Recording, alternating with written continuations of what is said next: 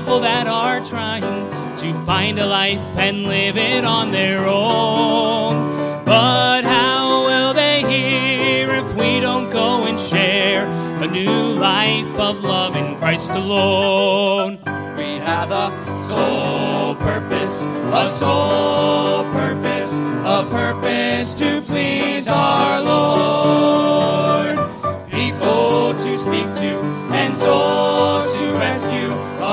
Witness to our loving Lord. We're a witness to our loving Lord. The Lord said, Go and tell them of a mansion up in heaven. It's a place prepared for you and for me. Don't live a life of fear, just hold that promise dear. That Jesus up in heaven we shall see. We have a soul. A sole purpose, a purpose to please our Lord. People to speak to and souls to rescue, a witness to our loving Lord. We're a witness to our loving Lord. We have a sole purpose, a sole purpose,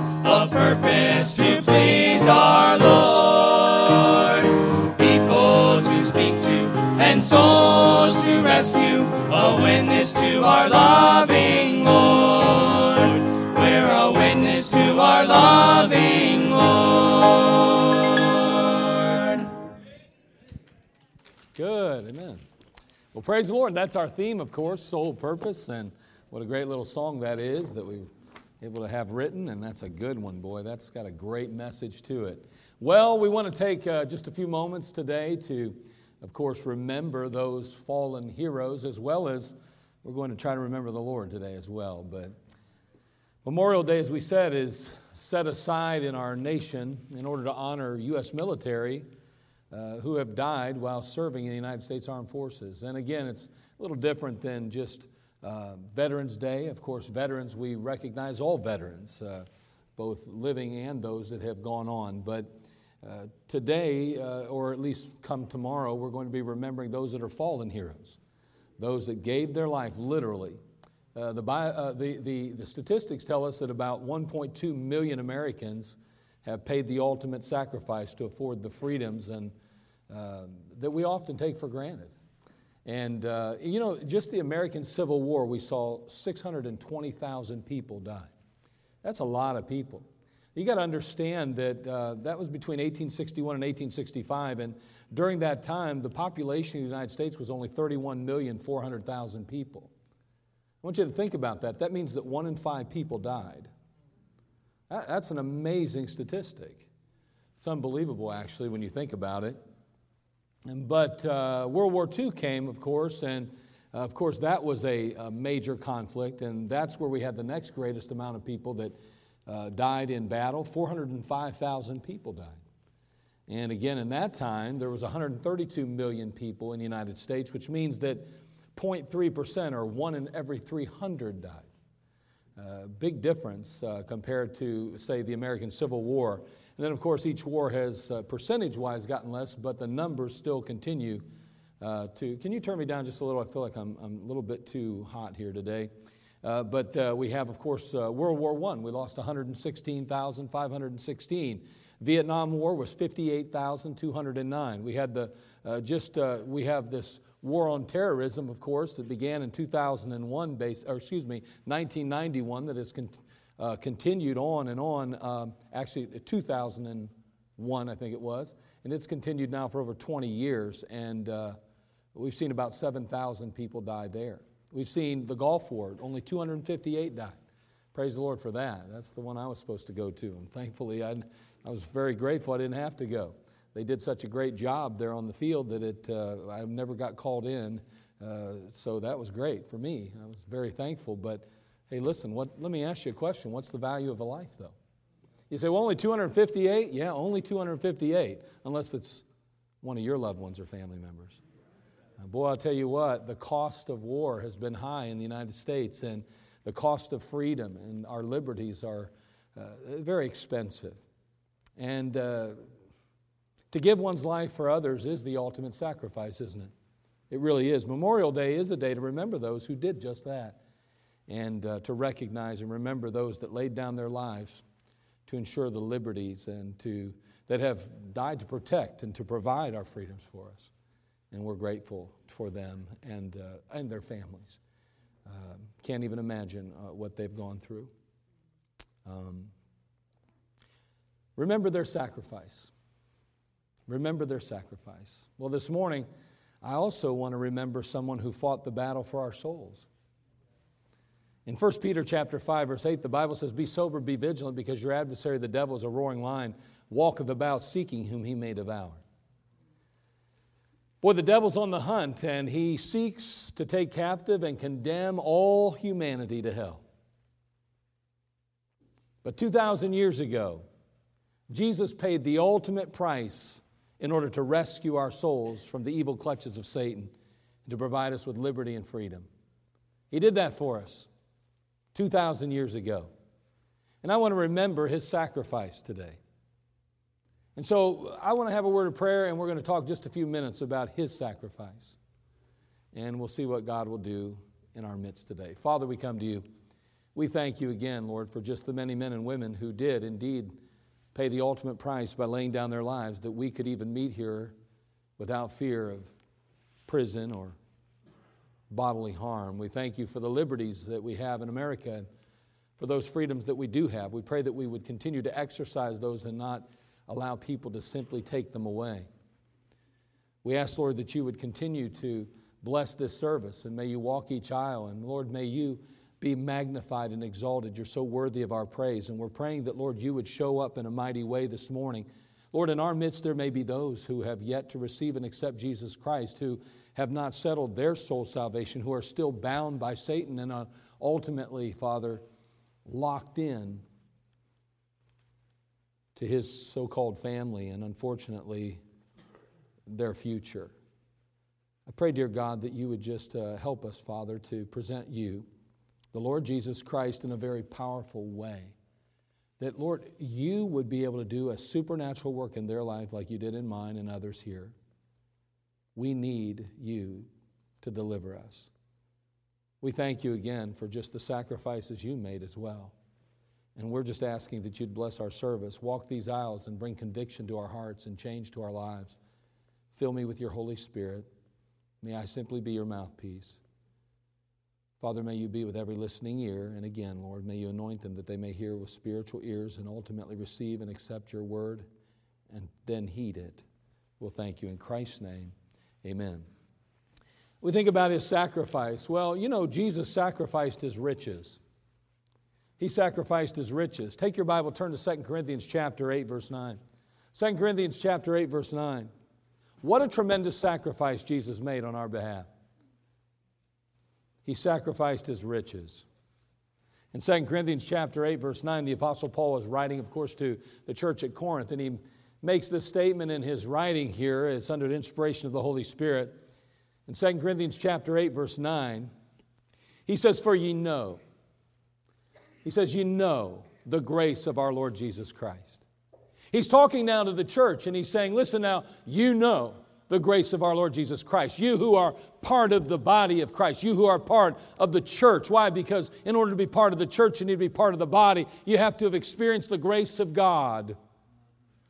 We talk about church membership and we say a saved or a, a, a born again or uh, just a, a redeemed people. You can't become a member of Community Baptist Temple unless you first have received and accepted Christ, which means you've received and accepted the grace of our Lord. And he says to the church at Corinth, he says simply, For ye know the grace of our Lord Jesus Christ. And he goes on to say that though he was rich, Yet for your sakes he became poor. Though he was rich, yet for your sakes he became poor, that ye through his poverty might be rich. I mean, you think about that for a minute. The Lord Jesus Christ there, uh, basking in, in, in, in, the abode of heaven, having a wonderful time there where he's waited on hand and foot by the angelic, uh, angelic crew, if you will. Man, he doesn't have a care or a need in the world, if you will, if indeed he chooses not to. And yet, the Bible tells us that he's willing to abandon that richness, if you will, abandon those wonderful things and that environment in which he's in. And he comes to earth and he gives up his riches and he takes on poverty so that you and I can be rich. You talk about a sacrifice. I'm always amazed at how many want to redistribute wealth today in America, but the ones who are talking it the most don't want to give up all theirs. And yet, Jesus Christ today, my friend, is, was willing to give it all up. He gave it all up. I don't know about you, but if I was living in a mansion in the United States of America and I had people waiting on me and I had food of any type or any kind I wanted and I had a nice car and a beautiful home and a beautiful family and everything else that went with it, my friend, it'd be hard to say, I'm moving out and I'm giving everything else to that one down there that has nothing. I'll take their place and they can take my place. You say, I'd do it. Man, I sure hope you get the chance. And my friend, by the way, you probably could. Tomorrow you could just go ahead and give your house to somebody that's sitting at the corner of a street and give it to them. But my friend, I got this sneaking suspicion it's a lot easier said than done. And I want you to know that Jesus Christ didn't just talk about it, He did it. He sacrificed His riches. I love that. Though he was rich, yet for your sakes he became poor, that ye through his poverty might be rich. He gave it all up so that we could experience his richness. Wonderful sacrifice on our behalf. That was wonderful for us. Hold on. Number two, Jesus sacrificed his reputation. Now, again, understand when I talk about his reputation, I'm talking about how he was viewed on earth. We know who Jesus is. We know, according to Colossians chapter 1, that He's the creator of the universe. We know this. We understand that He is Emmanuel, God with us while on earth. We know this. However, the world did not recognize Him as that. 2 Corinthians chapter 5, verse 21. For He hath made Him to be sin for us, who knew no sin, that we might be made the righteousness of God in Him. Jesus sacrificed his reputation. He took on sin. He literally became wicked in the sight of humanity, even, and even in the sight of God ultimately. His, he literally took your sin in his own body on the tree. He paid the ultimate price for us. But as he walked these dusty trails of Galilee, people looked at him and they mocked and maligned and mistreated him. They treated him like a common criminal his reputation drugged through the mud for you and I. He could have called 10,000 angels. We know this, but he didn't. He says to Peter, Whom say thou that I am? Who do they say I am? Whether, well, one of the prophets or Elijah or something. Well, who do you say? And of course, Jesus had the, I mean, uh, Peter had the right answer. But ask a Pharisee, ask a Sadducee. Ask a religious leader of that day who Jesus was. He's a phony, he's a fraud, he's a big zero, he's a nothing. He's an instigator, an insurrectionist. Boy, they had all kind of names for Jesus. He sacrificed his reputation. And in Philippians chapter 2, turn there, would you? Philippians 2, verse 6. Philippians chapter 2, verse 6.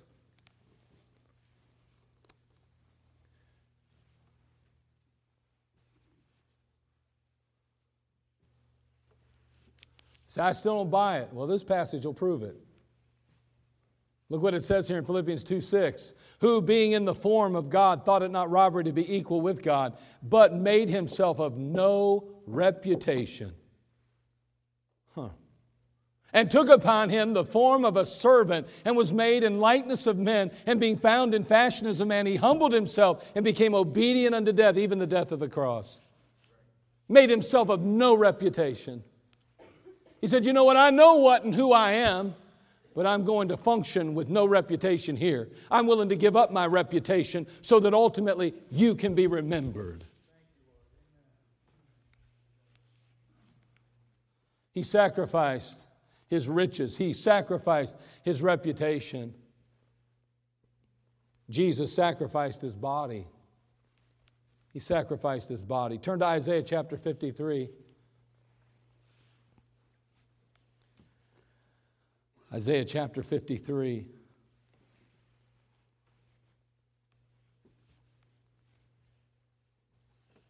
Look at verse 4. I, again, some of my favorite passages right here. I love this passage. Isaiah chapter 53, verse 4. Surely he hath borne our griefs and carried our sorrows. Yet we did esteem him stricken, smitten of God, and afflicted. But he was wounded for our transgressions, he was bruised for our iniquities. The chastisement of our peace was upon him, and with his stripes we are healed. All we like sheep have gone astray. We've turned everyone to his own way. And the Lord hath laid upon him the iniquity of us all. And what a powerful passage it is. The Lord Jesus Christ, the Bible says, bore our griefs, he carried our sorrows. He was wounded for our transgressions, bruised for our iniquities. What's he saying? He's saying, listen, he went ahead and paid the price for everything we deserved. Isn't that wonderful? Now, again, it's a heinous thing. It's a horrible thing to think that Jesus Christ, who is the creator of all the universe and God Himself, would submit Himself to mankind, His very creation, and allow them, as we said earlier, to, to mistreat Him, to malign Him, to horribly just even persecute. And I mean, think about the horrific ordeal the cross was. To submit to that kind of torture and yet he did it all for us. It's amazing, really. He offered his body up. He gave himself 100% for you and I. We often talk about this from a standpoint of a substitutionary death. We talk about the idea that, that you and I, as sinners, deserve to go to Calvary. We deserve to die. The Bible says the wages of sin is death. Well, Jesus Christ, of course, was sinless and he was perfect. According to 1 Peter, we know this to be the case. And yet he still died. Why? Because the Bible says he became sin for us who knew no sin, that we might be made the righteousness of God in him. That's called a substitutionary death. Daniel, come on up. Literally, what that means is that means that literally Daniel deserving to die, because he's definitely a sinner. Look at it.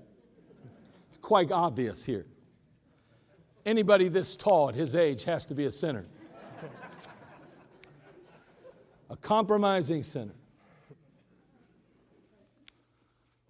You know, I always wanted to be at least six feet tall. 5'11 would have been okay. I'd settle for 5'9 and a half. Maybe even 5'9. But nonetheless, the fact is, is that Daniel represents the sinner. And can I tell you that he deserves to die according to the Bible because of his sin? That's the wage of sin, which is death. And we understand that that word death cannot be fully comprehended or understood without going to Revelation chapter 20, verse 14, when the Bible says, And death and hell were cast into the lake of fire. This is the second death.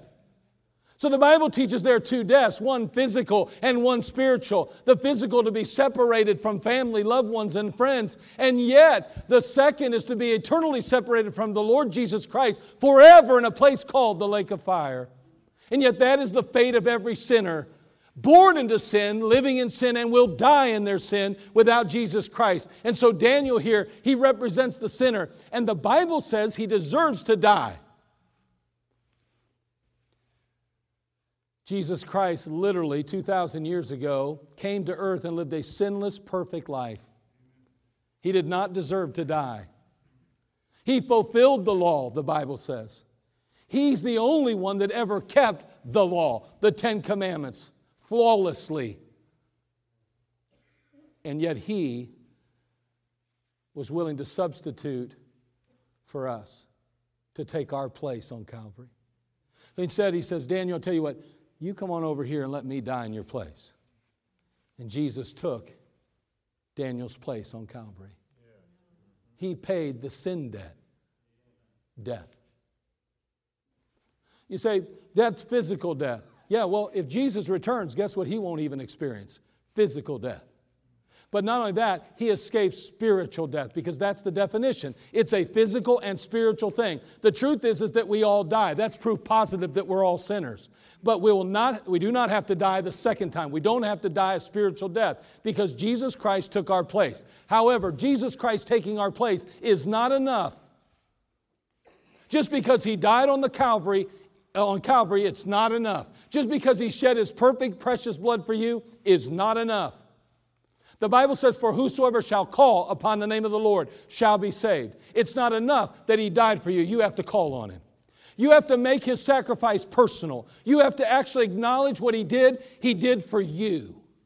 He didn't just do it for everybody, although he did, but he did it for me. And when you make that personal and you ask the Lord Jesus Christ to forgive you of your sin and to come into your life and you receive Him as your Savior, my friend, He takes that blood that was shed on Calvary and He applies it to your sinful life. It washes your sin away and you become perfect in the eyes of the Lord Jesus. And you can escape eternal death. Thanks, Daniel.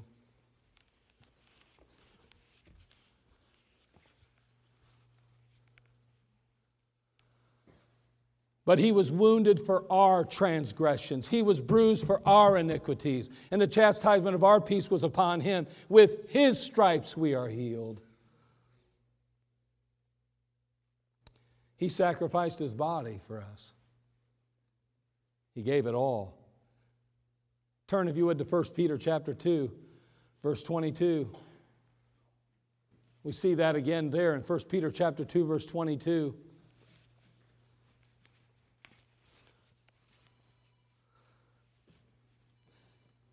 Isaiah chapter, excuse me, 1 Peter chapter 2, verse 22.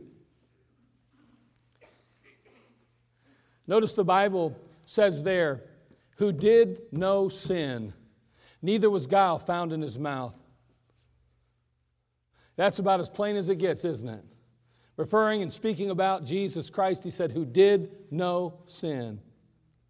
Someone say, Do you believe Jesus was a sinner? Well, you know, I mean, it's kind of hard to believe he wasn't. So you're saying you don't believe he is then? You, you believe he was a sinner? Well, I don't know. I'm just saying it would have been kind of hard to believe. Well, either he isn't or he is. What do you believe about Jesus? Here's the question though What does the Bible say about Jesus? Well, if the Bible says that he is without sin, as the Bible says here in 1 Peter, notice he says again in the passage, who did no sin then that's exactly what the Bible means. So here's the question Do you believe in a biblical Jesus or one of your building? You, you can create your own Jesus if you like. Well, uh, my Jesus is a very good man. My Jesus grew up in uh, his home, and honestly, he probably was just like every other kid, a really big fat sinner. Oh, really? Okay. I thought, who did no sin? See, you've created a Jesus well, my Jesus loves everybody the same, and it doesn't matter what they do or what they say, they're all going to heaven. Okay, is that what the Bible, the, the, the Jesus of the Bible is all about? Is that what it says about him? In the Bible, that is. Because it doesn't matter. See, in the end, you can have an opinion of who Jesus is. You can create your own Jesus in your own mind. You can come up to your own conclusion and say, well, this is who I believe Jesus is and what he's all about. And that's fine. Go ahead and do that. However, you'll be sadly disappointed one day because when you're judged, you won't be judged based on your own criteria. You'll be based on, judged based on the Word of God's criteria.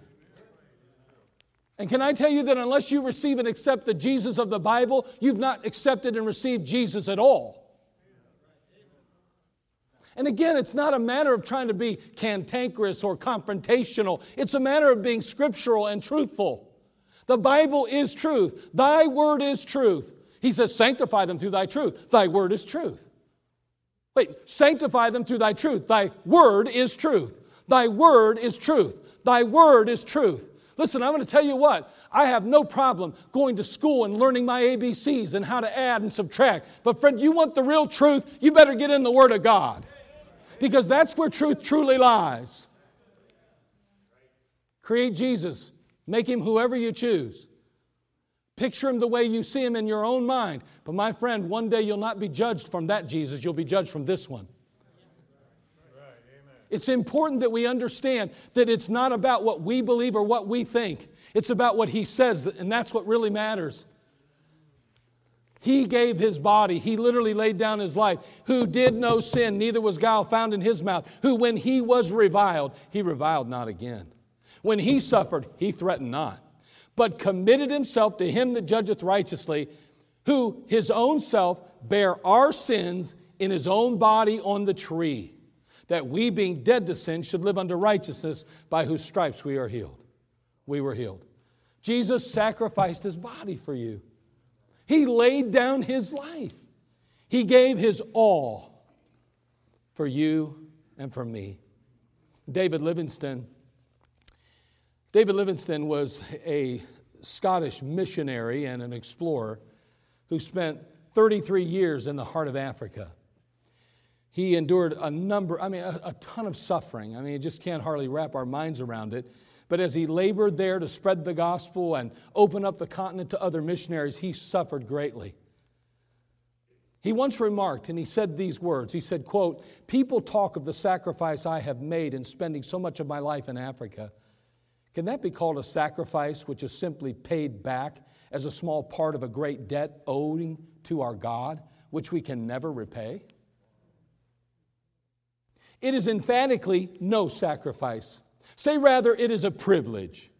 Anxiety, sickness, suffering, or danger now and then, with a foregoing of the common conveniences and charities of this life, may make us pause and cause the spirit to waver and the soul to sink, but let this only be for a moment. All these are nothing when compared with the glory which shall hereafter be revealed in us and for us. I never made a sacrifice. Of this we ought not to talk. When we remember the great sacrifice which He made, who left His Father's throne on high to give Himself for us. Wow, I'll tell you, what a powerful statement. That is no sacrifice, David Livingstone said. Oh, there are times when my heart grows weary and I think about the many things that I've left behind in the States. But the fact is, is when I compare it to the sacrifice of Jesus Christ in my life and all the benefit that I have because of Him, it's no sacrifice. It's a privilege. So, what motivated this great sacrifice? Well, love did, didn't it? Love, sacrifice, love brought this on. It motivated this great sacrifice. Most of us in the room have heard and maybe even could quote John 3:16, "For God so loved the world that he gave his only begotten son that whosoever believeth in him should not perish but have everlasting life." But hold on. Jesus himself said in John chapter 15 verse 13, "Greater love hath no man than this, that a man lay down his life for his friends. Boy, did Jesus ever lay down his life. No greater love. No greater love. So you're lost today. You don't know for sure if you would go to heaven. You're not convinced that heaven's your home when you die. You, you may believe there's a God in heaven, and you may even say, I, I'm convinced that Jesus Christ came to earth 2,000 years ago. But my friend, has there been a time and a place when you acknowledged your sinfulness before a holy God and invited Jesus Christ into your life and said, Lord Jesus, I'm that sinner you died for. I'm the one that needs you in my life. I asked you to come into my life. I asked you to save my soul. I asked you to take me to heaven. Only you can do that, and I can't trust anyone or anything else but you to do it. I hope and pray before you leave today you'll do that, if you haven't already. But what about you and myself who already know the Lord? Maybe we've put our faith and trust in Christ. What should our response as believers be to Jesus' great sacrifice on our behalf? Well, I believe that it's found over in the book of Luke, chapter 10, verse 37. Would you turn there, please? And again, we're going to look at a passage here often referred to as the Good Samaritan passage. You say, why are we looking at that? Because I believe that the Good Samaritan represents Jesus Christ.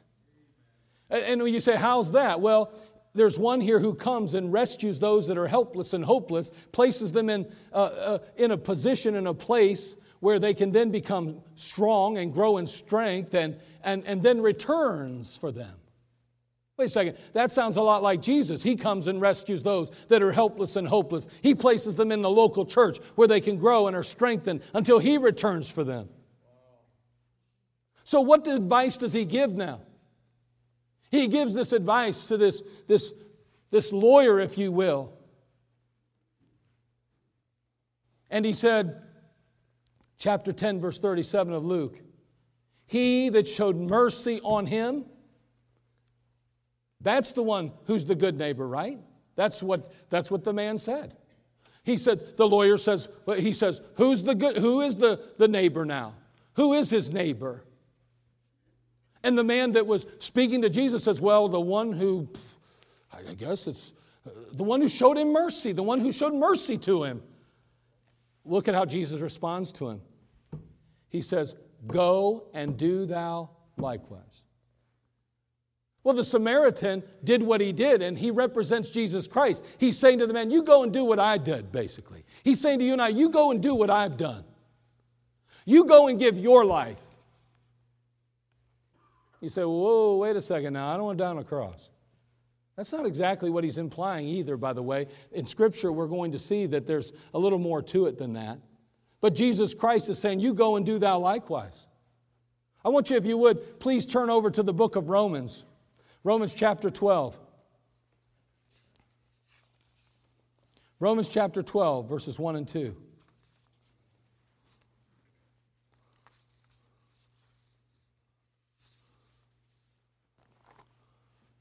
Notice this particular passage. Again, a very powerful one.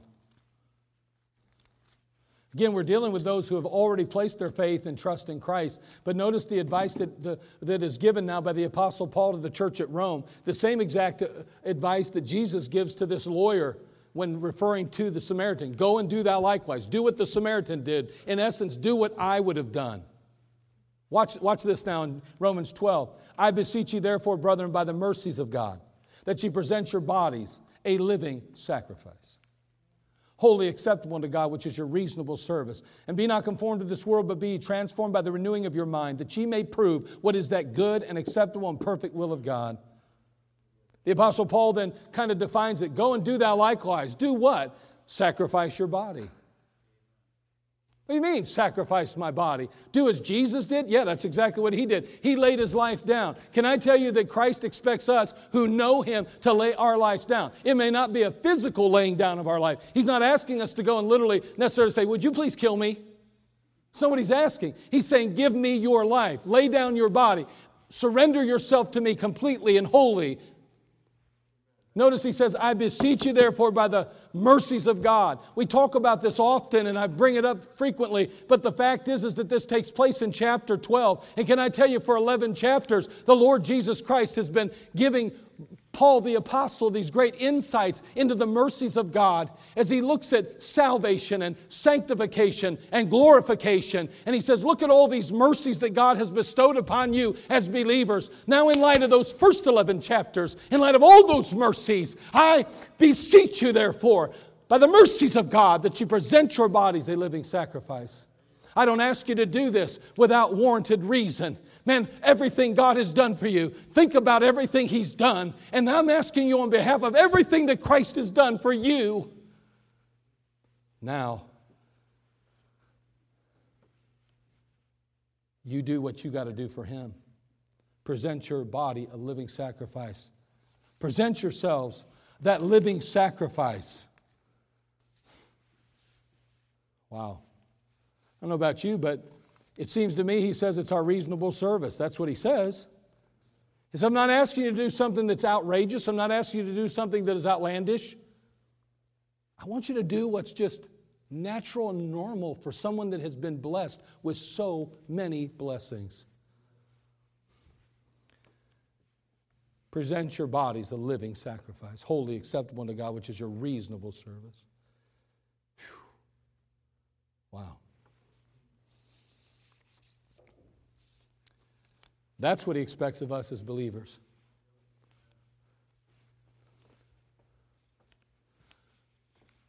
Who, where's one of my ushers? Bring me up an offering plate. Bring me an offering plate up.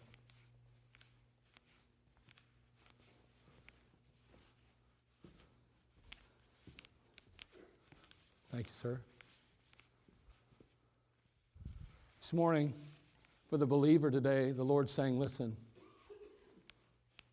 I beseech you, therefore, brethren, by the mercy of God, that you present your bodies a living sacrifice. He's saying, I want you to present yourself an offering unto God. I want you to step into the offering plate and give your life to me. I'm not asking you to necessarily go out and take a life or your own. I'm asking you to give it. Step into that offering plate and you submit yourself. You surrender yourself to me. You make yourself that offering. Man, it's not hard sometimes. I, I, know it can be difficult. We reach into our wallets and we pull out some money and we throw it in an offering plate and we say, man, that hurt a little bit. But you know what? It don't hurt as much as giving yourself, does it? Giving yourself is a lot more difficult than throwing in a couple bucks. Or even a lot sometimes. It's easy to throw in a lot, but to have to give yourself up as a sacrifice? People are all about, you preachers, all you ever do is preach on money. I tell you what, how about we just preach on you giving yourself for a while? Because if you give yourself, it all comes. Hey, by the way, last time I checked, that wallet is on my person. Right there it is. If I jump in that offering plate, guess where this thing goes? I'm just saying, there's nothing that God don't have if I give myself. I beseech you, therefore, brethren, by the mercy of God, you present your bodies a living sacrifice. What he's saying simply is, is this go and do that likewise. I laid my life down. I went ahead and helped the helpless. I went and took and offered myself, my body on Calvary. I gave up my riches. I gave up my reputation. I gave up my body. I did it all for you. Go and do likewise. Give it all up for me. I got the sneaking suspicion that come tomorrow, I'll still own my house. Oh, I don't really own it. oh, the bank. But anyway, you know what I'm saying. He's not necessarily going to go, oh, by the way, Mark, okay, sell your house now. Give me all your money. You got all your clothes. I'll let you have two sets of clothes, and that's it. You offer it all. No, that's not what he's talking about. He's saying, Give me you. If I got you, then anything I will want or ever could have wanted from you will be mine if I ask for it. But you know, it's funny how God is. He lets us, He just gives us so many blessings. He meets so many needs in our life. He wants us to put it all in an offering plate. He wants us to present ourselves a living sacrifice.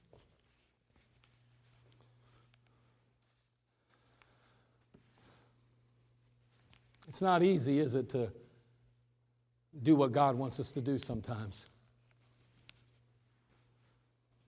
Following Pearl Harbor, the U.S. went into full battle mode. It'd only be six months after that the Doolittle raid was launched. It'd be the first mission to bring the war to Japanese soil.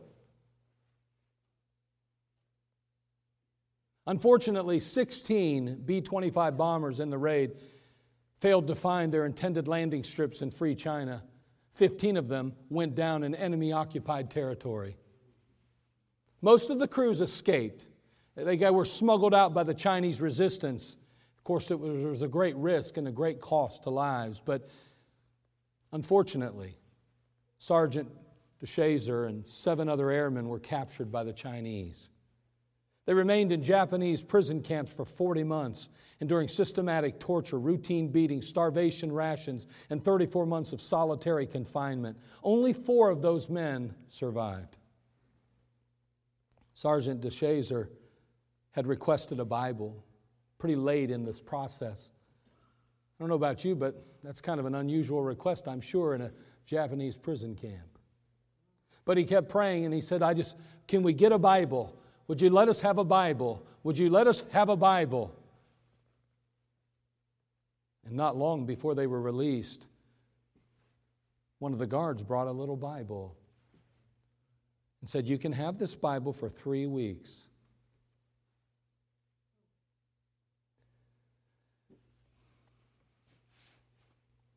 for former bombardier DeShazer. That changed everything. He'd go on to say, quote, God gave me grace to confess my sins to him, and he forgave me all my sins and saved me for Jesus' sake. Suddenly, I discovered that God had given me new spiritual eyes, and that when I looked at the enemy officers and guards who had starved and beaten my companions and me so cruelly, I found my bitter hatred for them changed to loving pity. Upon his release at the war's end, DeShazer rushed home to earn a Bible degree. He'd be married in 1948, and he would return to Japan with his new bride, Florence, as missionaries to the Japanese people. The family ultimately settled in Nagoya, the very city DeShazer's plane had bombed during the Doolittle raid. He goes on to say how much better it is to go out to conquer evil with the gospel of peace. he knew what it was to go out and fight a battle, physical battle, but in this case, how much better is it to go out to conquer evil with the gospel of peace? During his ministry, DeShazer authored a tract that was instrumental in bringing Mitsuo Fuchida, or Chida, the man who commanded the air attack on Pearl Harbor to Christ. His tract literally was instrumental in leading the man who led the raid, Pearl Harbor, to Christ. Isn't that amazing? A few months later, the two were preaching to crowds together. The Doolittle Raider and the Japanese captain who led the Pearl Harbor attack, preaching on the same stage to thousands and thousands of people, bringing the message of God's sacrificial love and his power of forgiveness through Jesus Christ.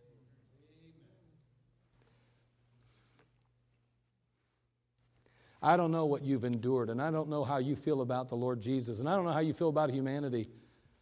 I don't know where you've been and, and, and how many things have weighed heavy on your heart, but I can tell you this the Lord Jesus Christ can change your heart. He can enable you to do exactly what He's called you to do. And can I tell you that that offering plate, it applied to DeShazer. That sergeant could have easily said, There is no way I'm going back to Japan. There's no way after the way they treated me and my fellow crewmen. There's no way after the way they executed some of my friends. I will not, no way, go back there and preach the gospel of Jesus Christ. I'll not present myself to you that way. He could have done that, and many probably did. But I just want you to know today that Jesus Christ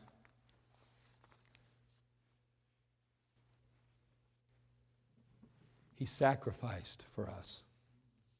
He sacrificed his riches. He sacrificed his reputation. He sacrificed his body. He did all of that for you and I.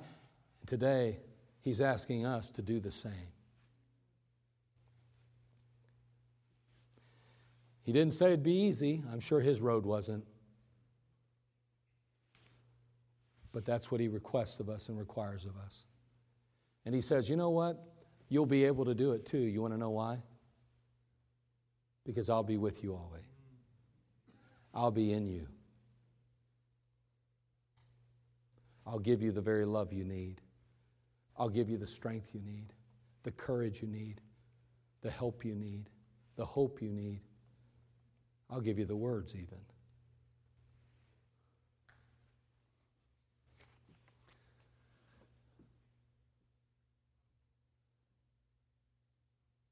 As believers, we are called to sacrifice ourselves on behalf of others. And that spiritual battle still rages today, and souls still weigh in the balance. And we can't afford to allow our prejudices to keep us from ministering to those in need of Jesus Christ. We must reach out and offer hope in heaven to all humanity. Like Christ, we must sacrifice our lives to the service of the King. This Memorial Day, we can't afford to forget about those who laid down their lives for us. We know this, it's important. We especially must remember his sacrifice. I wonder if you allowed that sacrifice to be applied to your life. Have you at some point said, I know I'm that sinner that you died for, Jesus, and I'm asking you to come into my life forgive my sin, save my soul, and take me to heaven. I want you in my life. I need you today. Jesus Christ is still the way, the truth, and the life. No man cometh unto the Father but by him. Neither is there salvation in any other, for there's none other name under heaven given among men whereby we must be saved. Jesus said, I am the resurrection and the life. He that believeth in me, though he were dead, yet shall he live. I want you to know today that without Christ, you're still dead in your sins and your trespasses. But he will raise you up, he'll give you life eternal if you'll just call on him and allow him to come into your life and regenerate you, make you a new creature in Christ Jesus. He'll do the impossible with you. You're a child of God today. I beseech you, therefore, brethren, by the mercies of God, that you present your bodies a living sacrifice, holy acceptable unto Him. It's your reasonable service, He says. Will you present it? Will you place yourself in the offering plate today? Will you give yourself a living sacrifice to Christ? Father, we come to you. We ask you, Lord, to be with us. We certainly need you. And after everything you've done for us, Lord, it's. If we really think about it, it becomes more difficult to say no to you. Father, I pray that you'd help us. Lord, help us to present ourselves to you as believers.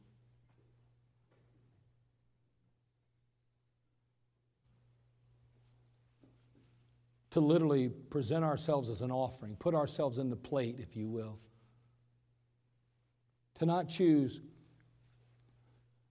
when and where, but to simply just surrender ourselves wholly, completely to you. Or there may be some believers today that just have taken back some part of themselves and un, have been unwilling to give you it all. And I'm praying that today they would just say, you know what, Lord, I'm just going to surrender all today. I'm going to surrender it all. Just give it to Jesus and let Him do as He pleases with me. I, I want to honor Him with my life and my lips. I want to present myself a living sacrifice.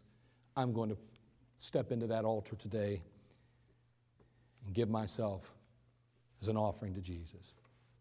And if there's those that are without Jesus today, I pray that they'd have the courage to step out into this aisle and say, I will not take a chance on my eternal destination. I'm not going to walk out the, the, the church without knowing Christ. I'm going to walk that out in just a moment. I'm going to let Jesus do a miracle in my life. I'm going to let somebody show me from the Bible how to be saved and settled. I pray, Lord, that you do that in a life today, that you do that in many lives. Well, thank you in Christ's name. Amen. Let's all stand to our feet, every head bowed, every eye closed today as the music plays. Come on, I don't know for sure if I died, I'd go to heaven. Come on, why are you? Don't take a chance. Settle